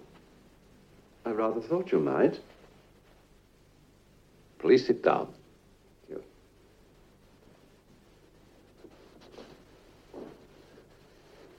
I have been expecting you ever since Julian Keeley took his own life. Or was he murdered? He was the servant of this foundation. I am the master. His nerves failed him. The project he was working on was enough to shatter anyone's nerve. It is merely a deterrent, nothing more. There is a group of us who are determined that the decadence of the present day can and will be halted. A new political regime is planned to lend weight to one's arguments. Amid the rush and whirl of humanity, it is sometimes necessary to be persuasive. Persuasive? Ah, There are a few vague rituals, it is true. A little occultism, a touch of mysticism at Pelham House, nothing more. Evil begets evil. There is an unholy aura in this place. And it is not a question of a little occultism or a touch of mysticism, Mr. Denham. It is vampirism. And there's a host of damned souls at Pelham House. And this, at this point, is only Dracula's second scene in this film. And that's one hour and three minutes in, which is quite weird. You've got this brilliant Holmes and Moriarty kind of scene here. I think they both know, I think they're both meant to know that he is Dracula, but they're doing this weird. Shadow boxing. Peter Cushing has to have another cigarette at this point, which he says helps him to concentrate, goes for the lighter on Dracula's desk, then very badly and unconvincingly knocks some books onto the floor. As he picks up the books again, he slips in his Bible and puts those on the desk. And then you've got this very weird sequence where Count Dracula is waving his arms about and then puts his arm totally unrealistic place, but touches the Bible, which then sets off a puff of smoke, which is Yeah. which which makes me forgive the fact that his arm just goes in the most stupid. One of the unnatural 200, 200 fallibilities of, of vampires. they are they are the, the worst villains ever. And everything and anything is Yeah. a, a fallibility to a vampire. Yeah, sunlight, water, Twigs. Bibles, Twix. Twigs. Twigs. Yeah, you find out that he's Dracula. The kind of four horsemen of the apocalypse pop up. Uh, but they're down to are they down to three or two now? I can't remember. They they Well, Van appre- Helsing's meant to be one of the apocalypse. Yeah, so they apprehend Van Helsing, and then he becomes the stand-in for Freddie Jones, and then they're like, "Oh, we're going to go off to our uh, luxury country pad now, where we've captured your granddaughter Jessica." See, Van Helsing at that point is is very angry. Well, we've missed when he tried to shoot him with his little gun. Oh yeah, well, he tries to shoot him, and then it's it's knocked. The gun is knocked out the way, isn't it? And and he misses, which is a bit pathetic. A waste of um setup. We cut back then to the country pad where Inspector Murray wakes up in the cellar because he's been kidnapped Mhm. from the Rover P5B because he finds out that the Colonel is dead. And then we have a, a, a strange kind of echo of the scene in the first Dracula Repetition. film when the first ever screen wife of Dracula or bride of Dracula tries to seduce Jonathan Harker in the first Dracula. She tries it on in exactly the same way Oh, okay, with uh, with Inspector Murray, and I think that's something that they're trying to make really obvious at that point. Did you know that this film wrapped exactly 15 years to the day to the wrapping of the first Hammer Dracula? I do now, John. Wow. So it's like a it's it, this film for me is a is a really good end of cycle with these Hammer films. I can't believe that they fit them all into 15 years. Why didn't they unchain him at that point? If they want them to kill him, why why leave them in in, Look, in a position I've- where he's just out of reach of all Look, of the Ross, I've I've got an even better. Why did why didn't they undo? Later on, why is it that when one of the the uh, the Afghan coat wearing henchmen comes in to attack him, we've established that they've got access to guns. Why does he come to attack him with a small metal bar? Because the metal bars uh, will channel electricity. So. Well, there you go. Yeah. Right, That- I think you've just answered your own question. The mise en scene, mate. Yeah, and there is it a doesn't point make any sense. where he, he falls backwards against the, the, the, the brick wall, which is obviously just a load of like printed bricks on a bit of paper, which just like wobbles in the in the in the wind. in the wind, the Chinese lady comes forward, tries to seduce him. She is dispatched, probably the first and only time in, in a vampire or a horror film, by a dibber, but which you use for planting seeds in the garden. After after he throws a net over her, Yeah, which he- totally bewilders her. He throws a net over her. It worked her. in Roman times. Then he finds a load of um, plant pots and a handy dibber and a handy hammer, and he uh, dispatches her with a dibber. So that's the weirdest. Like if Monty Don was on hand to uh, kill vampires, Monty I'm Don sure- looks like Frankenstein. I always think he looks he looks like he looks like Frankenstein or Frankenstein's Dracula? creature. creature. Ross. Sorry, no, as Adam James, uh, Frankenstein. James said his name's Adam Frankenstein. Adam. Adam. Yeah, he wears Frankenstein's clothes and he, he looks like a reanimated giant man. Take that out as well, he, he might listen to this podcast. I don't care. You, you, you've slagged off Neil Gaiman. I'm going to slag off Monty Don. I like Monty Don though. I don't care about Neil Gaiman. Um, So then at this point, there is a, another great twist, which is another bit of Don Houghton's like clever writing. The vampires are dispatched with a sprinkler system, which I absolutely Nice. love. Yeah, and then a weird video effect is. A is- really weird video weird, effect. yeah. I don't know what effect that is, No. and I It obviously don't looked shit when they when they edited it, and they go, "What are we gonna do? yeah Oh, put an effect on it. do a bit of Quantel um, on it." What, Yeah. I, what I've written, my, my Yeah. notes for that sequence are kids, take health and safety seriously.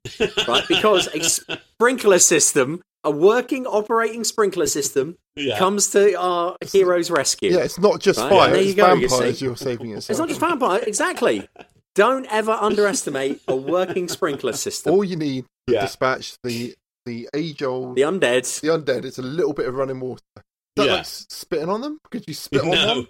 It's got to be Which, pure well, no, no, no, water, no, because spit. it's pure. That's right, because Van Helsing says, cl- um, clear running water, which Yeah. reminds them of purity purity. at one point. That's what he says, purity, which Yeah. reminds them of purity. So at this point, um, our hero, Inspector Murray, who I think should have gone on to get his own series after this. um, Yeah. uh, maybe we They can write have. some They could have. fan fiction Why? for that. There you go. Yeah. Bang. So he go he escapes, but at that point, where are all the other Hell's Angels? He's in this house. It's absolutely empty. Like, where is everyone?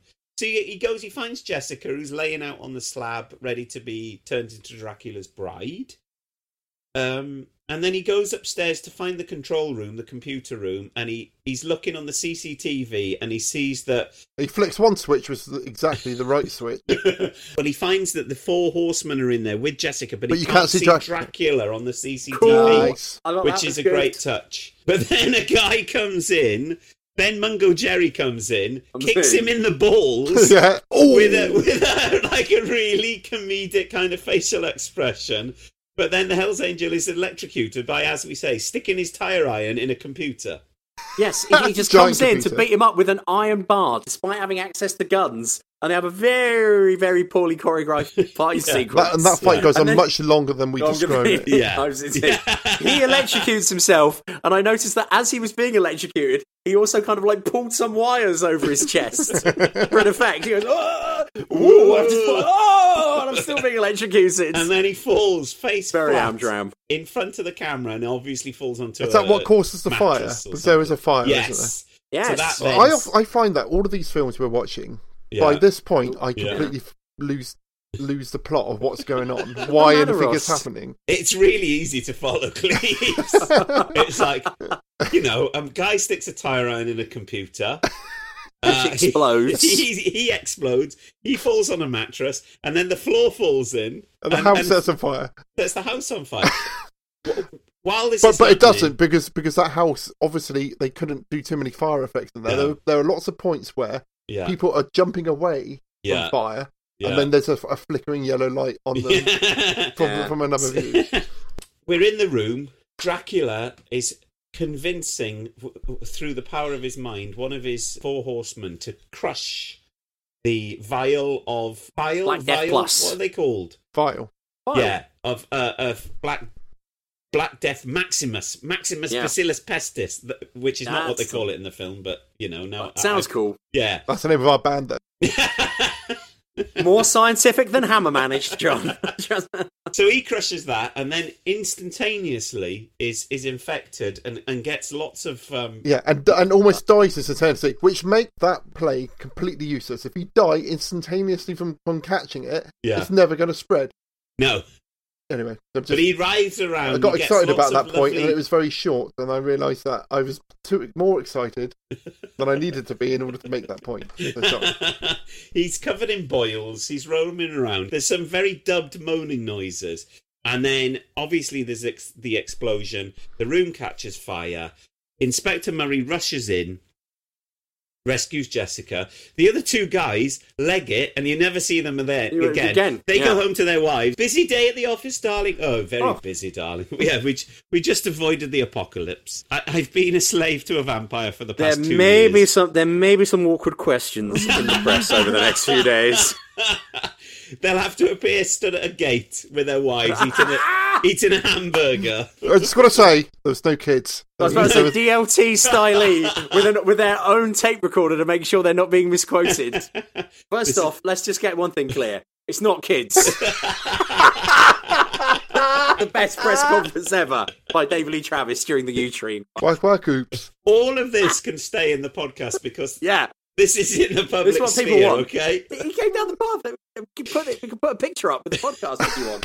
DLT. I've, I've probably still got it on my phone D- somewhere. You've got it tatted on your back. DLT. Oh, you know it. DLT can be the cover of this review. Satanic versus Dracula with a picture of DLT. So, um, so Jessica is saved.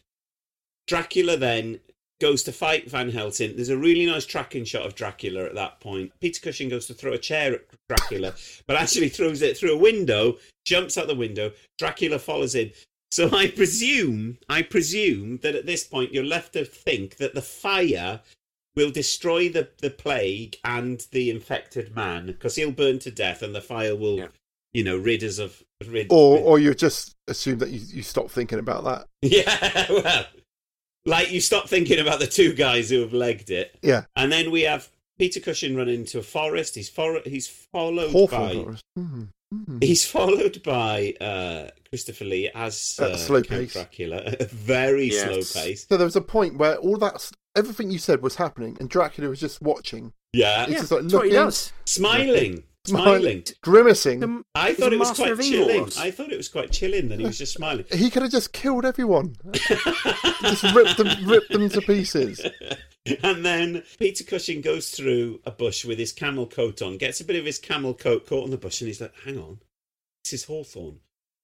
Earlier on in the film, I mentioned Hawthorne. I earlier remember on it. in the film, I mentioned that Hawthorne is very bad because it's what crowns. Uh, no, what Christ crowns Jesus' thorns. Thorns was made from. Yeah. yeah. So I'm going to wait here for Count Dracula. In fact, I'm going to call Dracula Taunt over him. to see. And he's to so stupid. This, he's so this person who's who, who's managed to build this big uh, multinational Corporation in under two years. Yeah, he's managed to um, pull all of this together to build this plague and all this Yes. destroy the world. He's so stupid. You can go, Dracula, Dracula, come this Over here, bush, mate. come through this bush.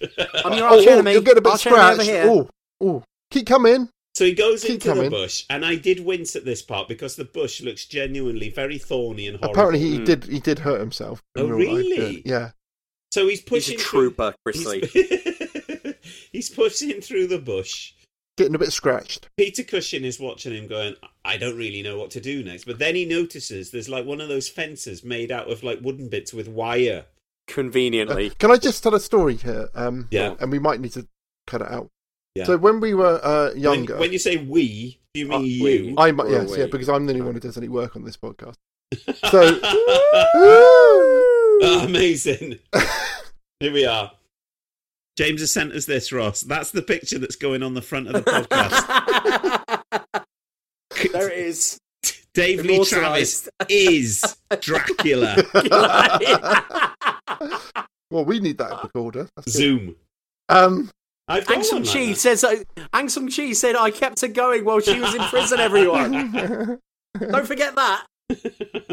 so when I was younger, me and my friends were um, we were playing in the field over by the girls' grammar school, and we came across a lad who was uh, known as Podgy.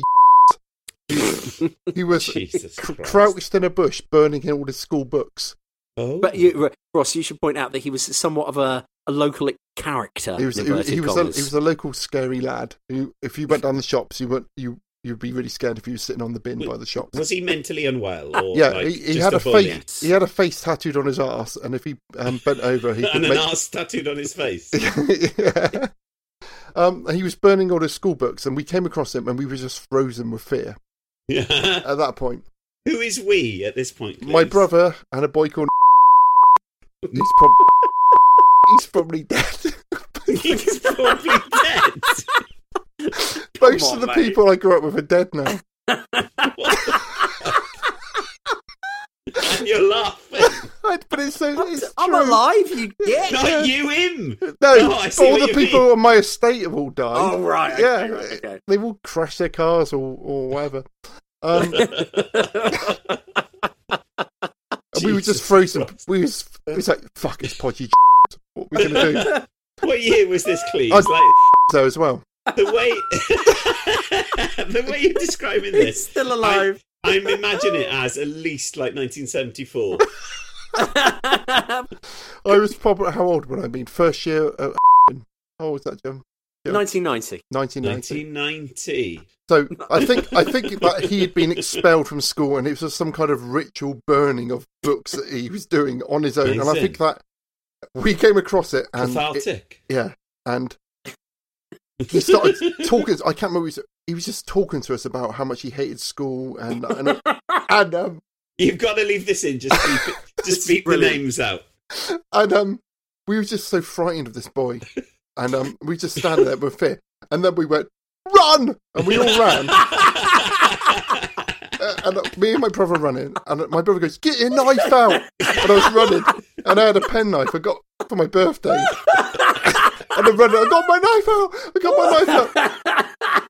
And, uh, and uh, Oh my God. unfortunately, Oh. was quite a large boy, and um, he couldn't he couldn't run as fast as we could. Oh. and he got caught by Podgy. No I just kept running, running, holding my penknife, and I jumped onto jumped onto a, a bench, and then jumped onto the top of a uh, uh, fence, and and just vaulted over it and kept running, leaving my my little brother behind, who Yeah. was stuck behind this fence, and he couldn't get out. Yeah, screaming At the mercy. Yeah, the mercy Yeah. of him. All right. You were you were like Robert Carlyle in 28 Weeks Later, weren't you? Yeah.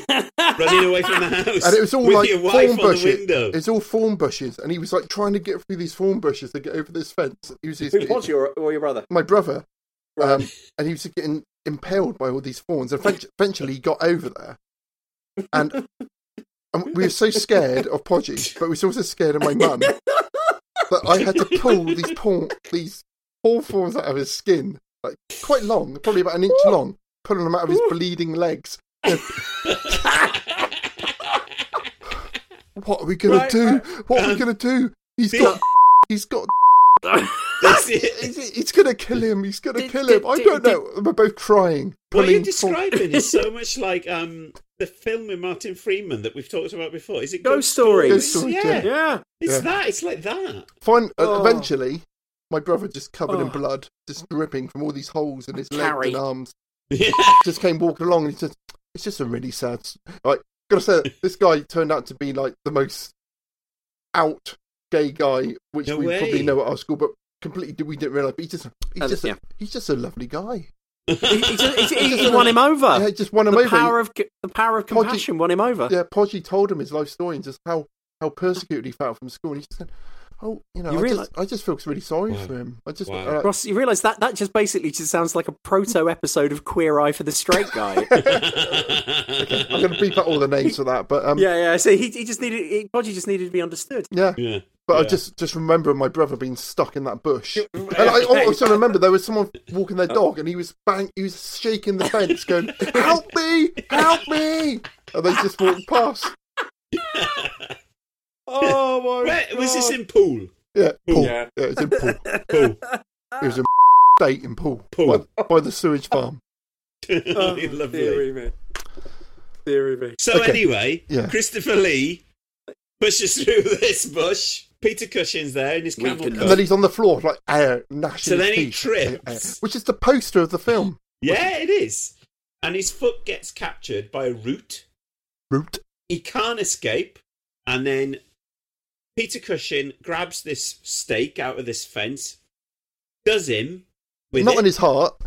Yeah, that's what I noted. That Yeah. Just that, but towards like the end, but his it cuts guts. back later. Up it looks like guts. it's ended up, but to, it, the initial entry is like through his stomach. I would always no be end to his really heart. anxious about killing a vampire. That it'd be really Oh. hard to actually hit their heart, wouldn't it? Yes, which is the one. That, which is the old one in uh, Dad's Army who does. They don't like it up him. Is that Godfrey. Jones? Oh no, no, no, no, Jones. Uh, that's Jones. Jones, That's yeah. Jones. Yeah, so he does it in more of the style of him, doesn't he? Going, they Yes. don't like it up him, sir. They don't like it up him, sir. But that's more like what he does. And then, Yeah. so the, the ending really, I think, is really, really downbeat. And It just it ends. doesn't resolve anything. No. There is No. no end. There's no coda. It's a this bit of an in the background, there's, there's like this this infected man just goes, touching policemen and all that kind of stuff. the next film will just be the city from James Herbert the Rats. It's not the rats that killed the world. It, it's a, this is where the two universes convene. So I love the film until the last five minutes, and and I think it's really sad that the series ends on this really weird, not very good denouement where.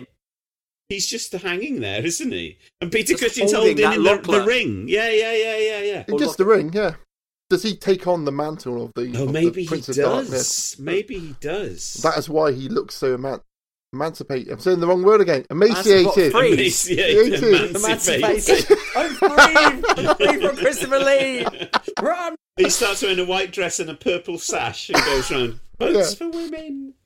I think it's sad that what I find is a really strong film. The series ends on this funny little kind of nothing. It- It's a, it's an awful, rubbish just- way for the vampire to die. He, he- Yeah. he, walked through a bush Yeah. and that and, and got stuck and then got stabbed by a fence. It's just, Presumably they all thought, oh, we'll be back here again in next year. Two See you all. I think then Christopher Lee was so like pissed off of it by this point. Were Yeah, were you- I, I read that he said that he didn't like it and he felt that his character was a mixture between Doctor No and Howard Hughes. But I think, oh, that's a, that's a great shame. You know, that's why you shouldn't ever really listen to actors. So I thought it was a really cool idea. the Yeah, notion yeah, that yeah, You would yeah. use this this power, Yeah. this kind of dark otherworldly power, to become a person of influence. Yeah. pulling the strings from behind the scenes. Yeah. that's a far more better take than just him loitering about a church. Oh, yeah. you know, he's, I think it's a much better Dracula film than. I'm sure at some point we'll get to all the other ones in this series. I think it's a better Dracula film than the majority. It's much better than Dracula has risen from the grave. Right. It's better than Dracula Prince of Darkness. It's just much more enjoyable. It's pro- it might even be you might even think it's better than Dracula, which i some people who if they ever listen to this, if hearing me say that will cause some people's heads to explode. the thing is, though, man, I, I've heard that Dracula story's been told so many times now. E- It could be the best version of it. It'd be like, but because I know what the story is, Yeah, yeah. it's- I'm not. I'm, I'm not interested anymore. Uh, uh, and as, as James James was uh, saying earlier, I'm a massive fan of the Francis Ford Coppola version of Dracula. Yeah. So that for me is that's that's the best version in my mind. So Right. Right. I did that on purpose then. I know. I do like it. I I do like it, but I don't I don't I'm not as fond of it as I am of these films because these films for me are like meeting up with old friends because I've watched them literally for my whole life and I uh, these two are probably my favorites. hmm Out of Okay. all of the Hammer films, besides Plague of the Zombies, which is something I think we should do for this podcast as well, because there are two characters in there who definitely should have had their own series, and they should do big finish uh, Mhm. dramas with the characters. So I'm sure we'll get to that at some point. But um, So John, would you recommend this film? I would recommend this film 100% to someone who I thought was going to get it. I wouldn't recommend it to someone whose favourite film was like The Age of Ultron or some fucking bullshit like that. Because I don't even know what that is. I haven't seen any Marvel films. I couldn't care less. I don't care about 99% of contemporary popular culture. I couldn't care less about. And if it's someone who's watched Bridgerton or watched that thing about the stupid girl playing chess, you know, or all that shit, I don't care. So I wouldn't show it to them, but I'd show it to people who I think are going to get it. And I know that they would extract the maximum amount of enjoyment from this film, which is a huge amount. It's a rich seam to be mined. What would you give it out of five, John? Oh, 10. No, you can't just keep making up scores. well, it's a 5. Five. Okay, I'm putting It's that five. my spreadsheet. No. with all of the even with all of the uh, errors in it it's so immensely enjoyable and fun Mr. Randall, would you recommend this film and what score would you give it?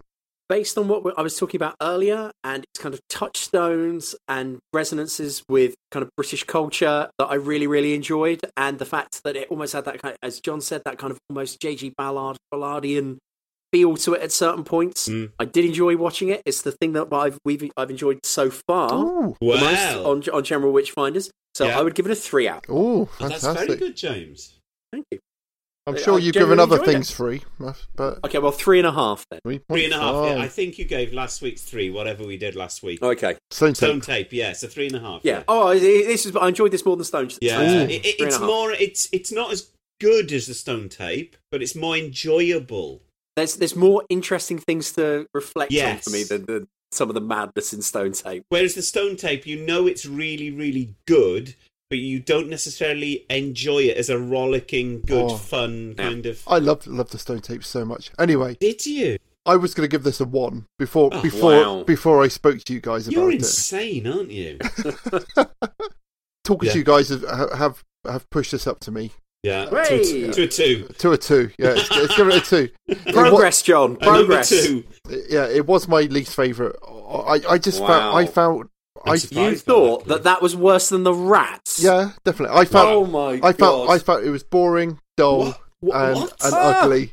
However, Ugly. It's a really beautifully shot film. no, I just felt No. I hated. no, No. Next. I just felt I just as I was watching it, it was like I. It's similar to some of the the people things you guys have been saying about when you was reading the rats, for example. I was just Yeah. like, oh, this is just a waste of my time, and I I was so pissed uh, uh, earlier. I was like, I can't remember anything about that film I watched on Monday. I'm gonna have to watch it now while I eat my dinner. Again. And Do I you was not like, take notes? I do, but they Yeah. didn't make any sense. It just, Oh, It's just- Ross. but yes. However, Yeah. speaking to you guys, Yeah. it's- I feel like we could make a much better version of that film.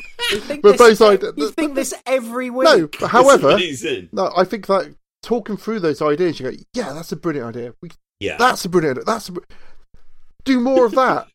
Don't just do like people chained up, gnashing their teeth. I'm going to give it a two point five. Oh, Jesus Christ.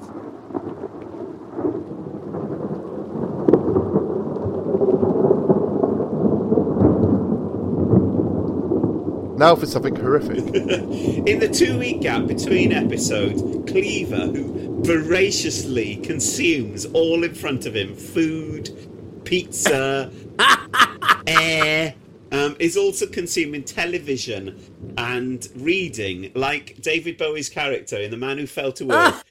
he's got he's got ten screens on in front of him, and, and electrodes are going into his eyes. Oh, And me and Oh James my are God. like, uh, Ross, we can't read stuff this quick or watch it. Come on, guys, what what have you done? Tell me I've something. got- Tell me so something. I've got a book here, which is, what I'm, which is what I'm reading at the moment, which is called Night Terrors: The Ghost Stories of E. F. Benson. So he was a contemporary of M.R. James. So I was inspired to read his stories by the knowledge of his kind of friendship of friendship with M.R. James. They're not as good as M.R. James's, but they are of acceptable quality. It looks And like a I nice book. It is a nice book. I I could probably write stories as good as this. That's how good they are. But You do you write know- very good stories, John, but the, Well, I'm you, giving- you, but you I write them quite slowly. I just got to finish them. Yeah. Mm. I mean, you can see how many stories he's got in here. It's Mm. really, really thick. That looks but, cool. Um, the one I'm reading at the moment is quite funny, where a man has been run over by a steamroller. They're all kind of 1920s and, and before, I would say. A man has been run over by a steamroller, comes back as a ghost, but then still goes to the seance that he planned to go to, and then finds out that the medium in the seance is, in fact, a fraud because he's a ghost. And all the people that she says she talks to, who includes Napoleon, aren't in the seance with her. So that's quite a fun one. That's called Mr. Tilly's Seance. The main one that I was reading is called Negotium Perambulans, which is a, a really good story about a man who goes to live in a Cornish village and finds that the locals are being uh, killed and eaten by a giant slug. Ooh, no.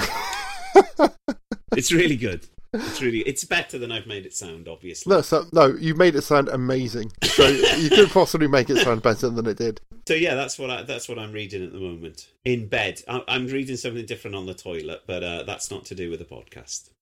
James, have you got anything you can share?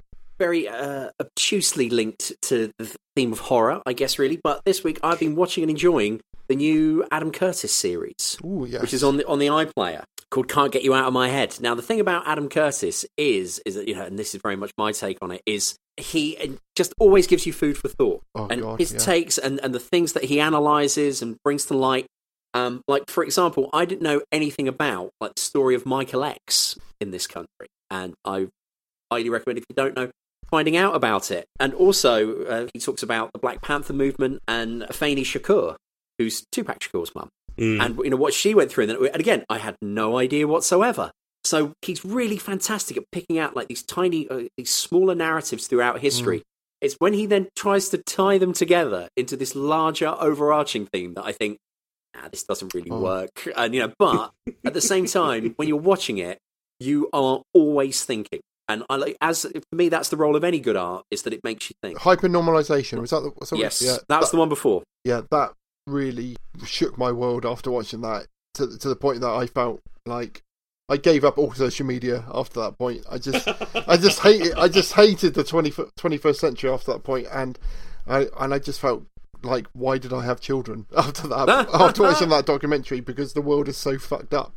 However, it just his documentaries are so powerful in as much as they just get you thinking more than anything you ever, you've ever come across on normal television. I, I wouldn't think if I were you, Cleves. No, it's it is diff- it is dangerous. I think Just sometimes. watch uh, Satanic Rites of Dracula. you, Dracula you feel again. fine. But yeah, so the horror of the real world, I suppose you can say. But and again, he kind of keeps going back to this this uh, this idea of like the rise of the, the individual and the role of you know individualization in the late tw- you know in the late twentieth century and the role of you know like the me generation. Mm. And he that is for me the touchstone that he keeps coming back to, and I find that very very I, interesting. I, I And- find it very hard the amount he puts on that you've got no control o- o- about the world.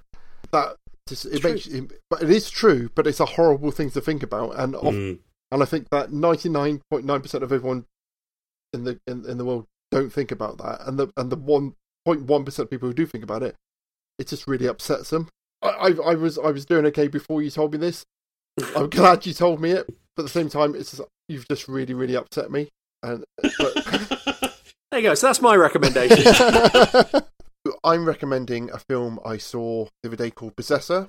Possessor is a word I have real trouble saying. Um, listen after the t- after the titles to find out. Uh, why? Yeah. Um. So Possessor was a film which is it's the son of David Cronenberg, isn't it? Yes, I believe so. Yes. Yeah. Saw this on Twitter. Thought I'd give it a go. The, the trailer makes it look like it's going to be a much more action-packed sci-fi adventure than it actually is. It's it's a very art house affair. However, it's really it was really good. It was a proper old school, weird sci-fi. What the hell is going on? Mm-hmm. Mind fuck of a of a film.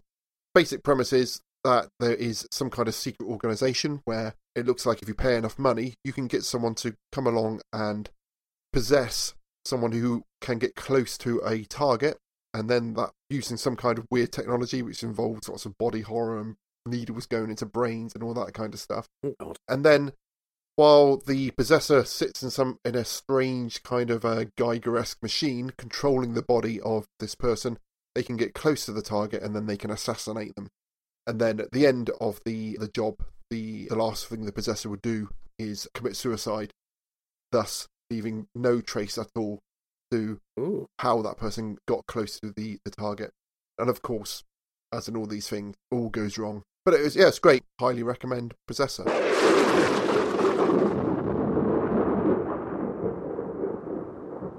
Next time on General Witchfinders, we're covering Horror Express, which is available to rent or buy on YouTube, Apple, or Prime in the UK. So join us then. In the meantime, make sure you subscribe, spread the word, and Follow us on Twitter. follow us on Twitter on General Witch One. We've had lots of nice chats with all of our lovely new friends on We there. have, haven't we? It started join to us. it started to burgeon. Um, More burgeoning, please. More burgeoning. but until next time, happy day. Stay safe, everyone. Thank you. Love, light, and peace. You have been listening to The General Witchfinders.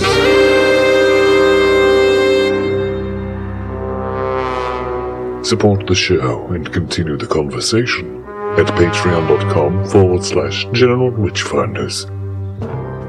Subscribe and spread the word at generalwitchfinders.com.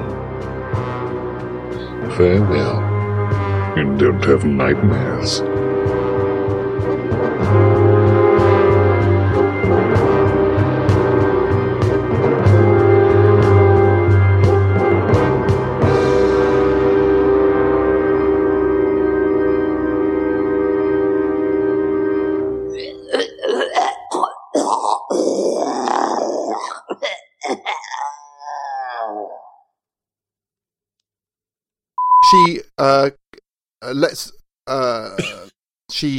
She I gonna say let's rip. That's not.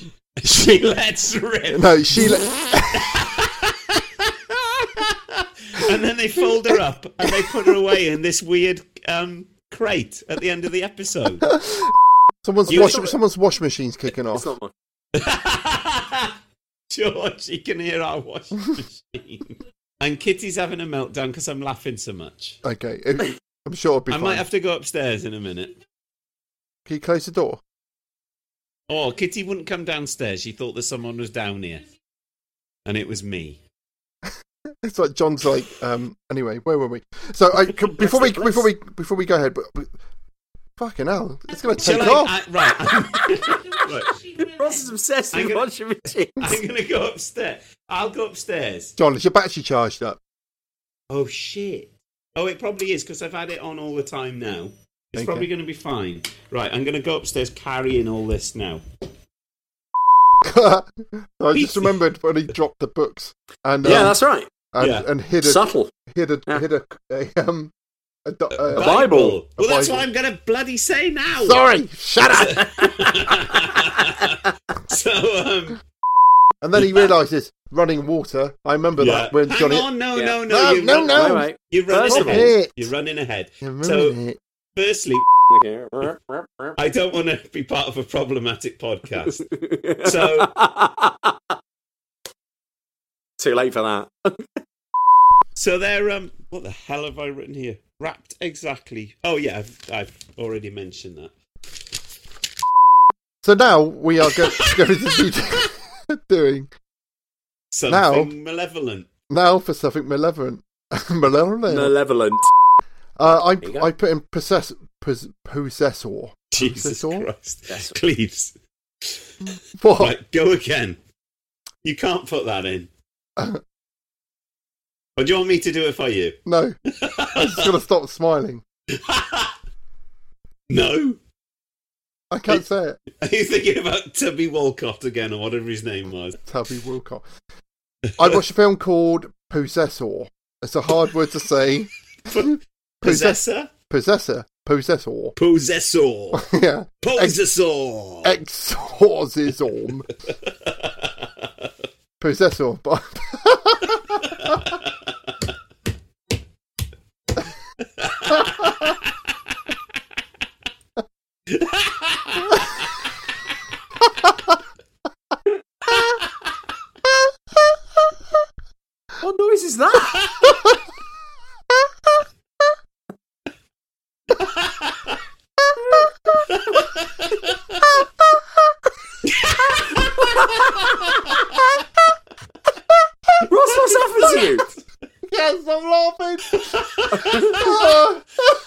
the this is like the real life Enfield poltergeist. Ross has, Ross has been taken over. oh, I'm not going to get this word out of my. what is that? Like you've swallowed something.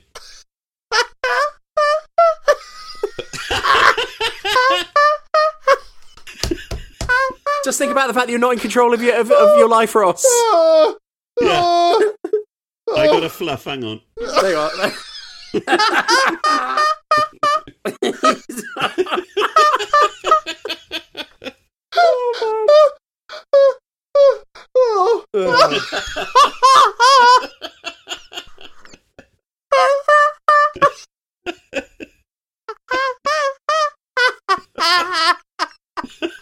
Oh, it sounds like Norman Wisdom.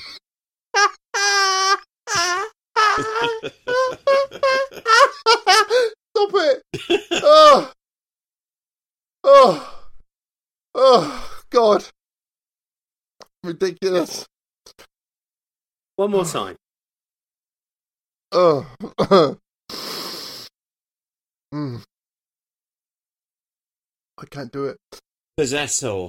okay, I'm talking about a film called Possessor.